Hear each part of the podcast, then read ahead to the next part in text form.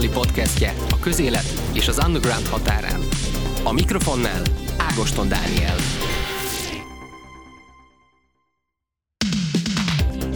Interjú.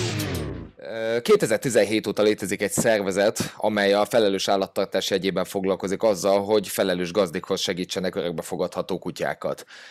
Ez az új kutyád, akik az évek során változatos kampányokat szerveztek, menhelyi fotózásokat, kutyás találkozókat, iskolai előadásokat, valamint számos önkéntes segítségével megszerveztek egy ideiglenes befogadói csapatot. És hát ennek a szervezetnek, vagyis az új kutyádnak a két alapítója a vendégem a helyzetben, Kovács Dóra és Eszterházi Miklós. Sziasztok! Szia! Köszönöm, hogy a rendelkezésünkre álltak. Ez, egy nagyon sarkalatos kérdés dacára annak, hogy az ember mindennapinak gondolja, hogy, hogy állattartás van. Ugye az, hogy, hogy, hogy adott esetben nekem, aki mondjuk kertesházban nőttem fel, abban a szerencsés helyzetben voltam, hogy, hogy három kutya, kecske, macska, hörcsög, állat és különböző állatok voltak, és de nekünk ez mindig egy olyan evidencia, volt, hogy a kutyákat, azokat, azokat ilyen családtagként tartottuk, de, de nagyon sok olyan ismerősen volt, ahol a, a, a kutya az még mindig a Rex volt, meg a Cézár hátul a kertben a, a láncra rátéve. Ugye ilyen szempontból az állatvédelemnek a fogalmát sokan sokféleképpen értelmezik. Ti hogyan gondoltok rá, vagy hogyan gondolkodtok erről? Hát ez, ez mindjárt egy nehéz kérdés, meg egy nagyon megosztó kérdés, mert, mert el lehet különíteni az állattartók között is a vidéki állattartást és a városi állattartást, bár nem lehet azt mondani, hogy a városban ne lenne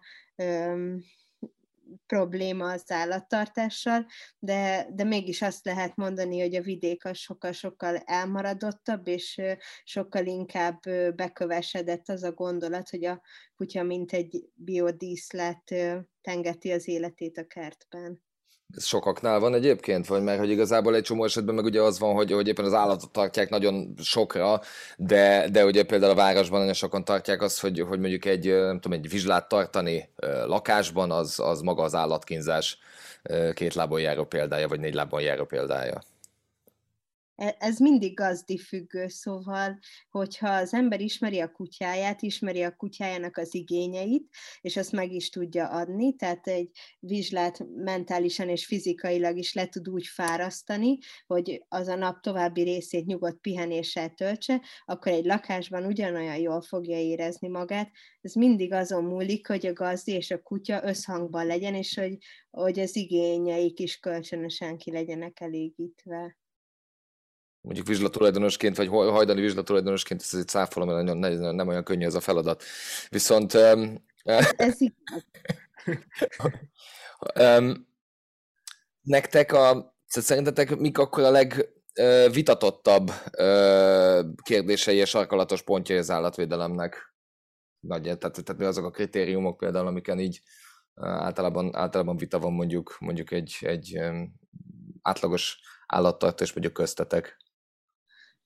Szerintem az első ilyen fontosabb kérdés, hogy kinek és miért legyen kutyája hogyha valakiben megszületik egy, ez a vágy, akkor, akkor érdemes egy kicsit tovább nézni, meg tovább gondolni azon, hogy milyen jó lenne szeretgetni egy kutyát, hanem felmérni azt, hogy én mennyi időt és mit tudok nyújtani egy kutyának, egy kutyának mire van szüksége, és akkor ezeket összehangolni. Tehát már maga a választás is fontos, hogy egy tudatos döntés legyen, és hogy az ember tudja, hogy ez mondjuk egy életre szóló döntés, tehát nem azon, hogy három év múlva megunom, vagy vagy feladom, vagy elköltözök, vagy lepasszolom, vagy, vagy már nincs időm rá, vagy munkáját váltok, és úgy váltok, hogy, hogy az a kutyával nem kompatibilis, tehát hogy, hogy ennek a vállalásnak a véglegességét is fontos felmérni a kutya szempontjából. Sokat tapasztaltok ilyet egyébként? Ennek, hogy, hogy, hogy nem mérik fel megfelelően az állattartásnak a lehetőségeit, vagy a saját lehetőségeiket?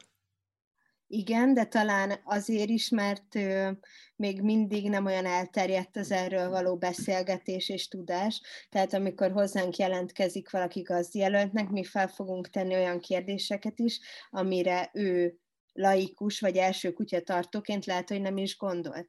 Tehát én mindig kettősnek látom ezt a helyzetet, hogy az edukáció az így rendkívül fontos, nem elvárható, hogy egy ember gondoljon egy olyan szempontra, ami még sose volt szempont az életében. A másik fontos része ennek szerintem a szeretet és az, a szeretettel kapcsolatos fogalmi zavaraink, hogyha a kutyákról van szó, mert uh, ahogy mondjuk uh, egy kerti kutya esetében az, a, az elhanyagolása, a veszély, úgy, úgy mondjuk egy városi ö, lakásban élő kutya esetében, meg, meg az, hogy rosszul értelmezzük azt, hogy, hogy mi is a szeretet egy kutya számára. És ez mi és lehet? ez tud okozni viselkedési problémákat, vagy azt a, azt a, a zavart akár egy, egy gazdi, vagy egy, vagy egy jelentkező fejében, hogy, hogy de hát én szeretem a kutyámat, mert, mert simogatom mondjuk, vagy mert, mert, mert együtt alszunk, vagy ilyesmi. De hogy ez így nem lesz elég egy hosszú távú jó kapcsolat felépítésére. De most ez akkor gyakorlatilag egy, egy ilyen gyerekvállalásnak megfelelő feladat lehet?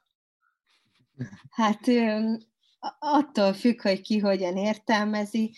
Mi nem szoktuk azt mondani vagy gondolni, hogy egy kutyának egy gyerek szerepbe kellene beérkeznie egy családba, de az elköteleződés és az elhivatottság az valami hasonló, hogy valakiért egy életen át felelősséget válasz. Igen, meg hogy utána jársz, tehát hogy utána nézel a gyerek esetében is, hogy így hát, hogy belecsöppensz egy új világba, és, és, és megkeresed az információkat, hmm. amik elérhetőek most már azért elég rendesen. Igen, igen, az is rendkívül fontos, hogy akarjanak az emberek tájékozódni, mert tényleg már rengeteg olyan hasznos és fontos információ elérhető, rengeteg szuper kutyatréner van, csoportos óra, egyéni óra, amiből igazán lehet tanulni, de ahhoz kell az a nyitottság és törekvés, hogy, hogy az ember akarjon is. Szerintetek felelőtlenül vesznek magukhoz az emberek állatokat úgy általánosságban? Hát szerintem sok az impulzív vásárló, hogyha ezt lehet így mondani. Nagyon ott van az emberekben amúgy a segítés iránti vágy, a megmentés, és hogy ez a, ez a megmentő szerep, ez, ez nem lesz elegendő a kutyának, tehát a, a kutya valamit érezhet ebből, de az az embernek az ilyen antropomorfizált érzés, hogy én megmentettem ezt a kutyát, én milyen jó ember vagyok, milyen jó cselekedetet csináltam, csak utána jönnek a pofonok, amikor ez a megmentett kutya mondjuk szétszedi a fél lakást, vagy megrágja az ajtófélfát, és akkor és akkor jön a hú, ha én megmentettelek, te meg hol vagy hálás, de hogy a megmentés az nem elég a kapcsolathoz, kell az is, hogy befektesd az energiát, meg együtt tanuljatok, meg fejlődjetek, meg megértsed a kutyád jelzéseit, meg az ő kommunikációját. Hát az a jó a kutyákban, hogy mindig újabb és újabb esélyeket adnak nekünk, tehát hogy, hogy ez, ez nem arról szól, hogy tudnod kell jól csinálni, hanem hanem az, hogy egy, egy tanulási folyamat, ami, amiben a kutya is változik, te is változol, tehát ez az izgalmas része is, ami miatt, ami miatt nem érdemes meghátrálni egy ilyen, egy ilyen fejlődés elől. De nektek uh, sokszor tűnik, vagy sokszor tapasztaljátok azt, hogy, hogy ilyen impulzív vásárlásból, vagy ilyen be, adott esetben beszerzésből, hogyha lehet ilyen szó, szóval élni, uh, kerülnek hozzátok uh, kutyák, és aztán majd rá fogunk térni ti szervezeteteknek a, a működésére, csak ezek, ezek még olyan kérdések, amik, amik szerintem azért fontosak, mert nagyon sokszor van az, hogy tényleg meglátja a, a, kis szőrös kutyát, és akkor úgy mondja, és akkor utána magához veszi, majd utána tényleg az, hogy szétrágja a, a slagot, meg a, a, a gyereknek a játékát, és akkor utána az van, hogy köszönöm szépen, nem kérem. Hát szerintem fontos ilyen szempontból a szervezeteknek is mind felelőssége van, hogy, hogy kinek adja oda, és a lehetőség szerint minél jobban utána járjon ennek. Száz százalékig nem lehet, tehát hogy nem tehát, hogy, hogy, hogy szerintem az a kérdés, hogy mi, mi a történet vége, hogy elindulott, hogy, hogy valaki egy, egy, egy, egy, egy illúzióból, egy, egy jóság illúzióból, bármiből, egy, egy hiányból, egy, egy, egy téves helyről hoz meg egy döntés, de aztán aztán ezt a dönt, ezt a, ennek a döntésnek a következményét viszont vállalja. Szóval, hogy, hogy att, de hát ez már, ez már a gazdisodás utáni történet, nekünk szervezetként arra kell odafigyelnünk, hogy, hogy, hogy a jelentkezőnél a szűrés megfelelően történjen. Igen, de azok a kutyák, akik hozzánk kerülnek, vagy a mi gondozásunkba, ők 98%-ban menhelyekről jönnek hozzánk. A menhelyekre pedig szintén 98%-ban gazdáktól kerülnek be a kutyák, akár úgy, hogy a kutyában nincsen csíp, és soha nem tudják megtalálni, hogy ki lehetett az eredeti gazdája, akár úgy, hogy a gazda lemond róla, akár úgy, hogy a gazda hozza a menhelyre a kutyát, vagy csak kiköti a menhelynek a kerítéséhez, hogy hát már öreg, vagy nincs időm rá, vagy már felnőtt, és nem tudok vele mit kezdeni, tehát ezerféle olyan szenárió van, hogy miért akarja egy gazda leadni a kutyáját, és ezt hol transzparensebb, hol teljesen ö, titkos módon teszik meg. Na most akkor térjünk el a, ti szervezetetekre, hogy, hogy hogy is néz ez ki tulajdonképpen? Tehát vannak a, a, a tulajdonképpen az eptelepek gyakorlatilag, vagy a, a menhelyek, és onnan fogadtok ti ideiglenesen örökbe kutyákat, és gyakorlatilag rehabilitáljátok őket, hogy gazdákhoz kerülhessenek? Mi nem telepekről, hanem menhelyekről fogadunk kutyákat, és ezek olyan úgymond bejáratott útvonalak, hogy meg kerestünk menhelyeket, és kialakítottunk olyan kapcsolatot, hogy, hogy ez működőképes legyen. Például számunkra fontos ö, szempont az, hogy azok a kutyák, akik ö, idéglenes befogadóinkhoz kerülnek, akik nagyrészt Budapesten laknak, például legyen oltási programjuk. És ö, ebben ezek a menhelyek partnerek, hogy a kutyák ott, amíg akár a karantén ideiket töltik, vagy akik már évek óta ott vannak, ők is olyan egészségügyi ellátásba részesülnek, hogy biztonságosan utazhassanak Budapestre, vagy mehessenek más kutyák közé Budapestre.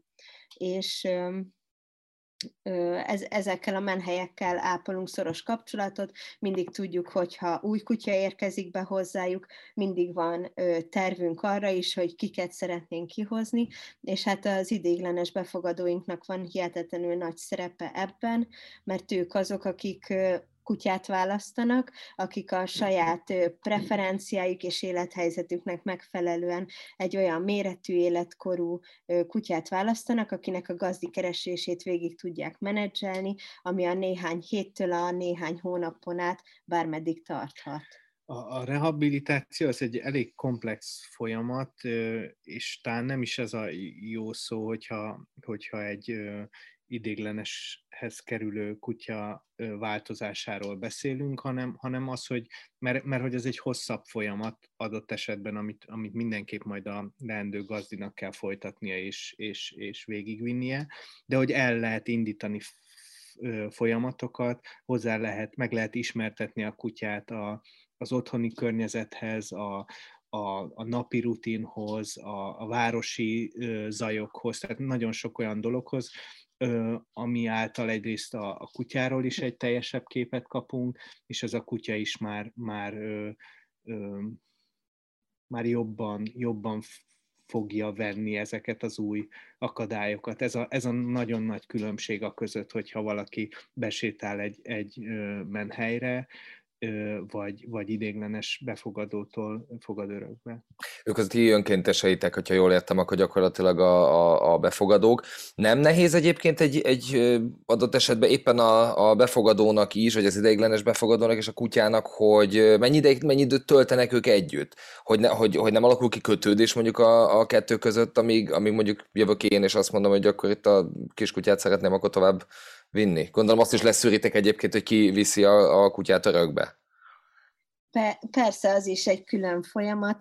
Az idéglenes befogadóinknak egy nagy része rutinos idéglenes befogadó, szóval nem először csinálják végig ezt a folyamatos, és lelkileg is fel vannak készülve arra, hogy ez mivel jár. Amúgy sokat beszélgettünk is velük az elején erről a folyamatról, hogy hogy tudják, hogy mivel jár, és a gazdikeresés folyamata közben is ez egyre tisztább lesz számukra. az is nagyon fontos, hogy, hogy a legtöbb idéglenes befogadónknak van saját kutyája, tehát hogy nem saját maguk számára keresnek kutyát, sokkal inkább esélyt szeretnének adni egy kutyának arra, hogy ő is megtapasztalhassa a gazdis életet.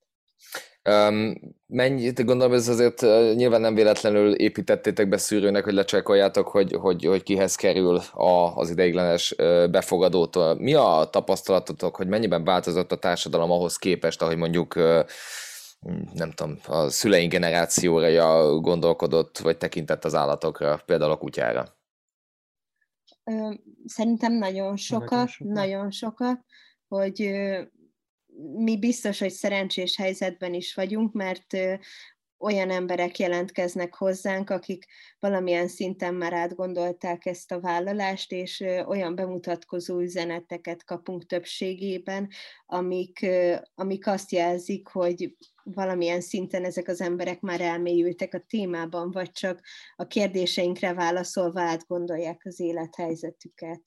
Nálunk nincs is lehetőség arra, hogy valakinek megtetszik egy kutya, ír vagy hív, hogy ő azt szeretné, és azonnal elvigye, szóval többszöri találkozók vannak, ez minimum három találkozó, de ennél sokkal több is lehet, pont azért, mert szeretnénk, hogy ez egy felelős döntés legyen a gazdik részéről, meg akarjuk mutatni az adott kutyát több élethelyzetben, hogy hogy viselkedik egy olyan terepen, ahol már biztonságban érzi magát, hogyan viselkedik egy olyan terepen, ahol még soha nem járt, hogy lássák a gyenge pontjaikat is, lássák a bizonytalanságaikat is, mert hogy minden kutyával az erősebb és a gyenge pontok ugyanúgy együtt járnak.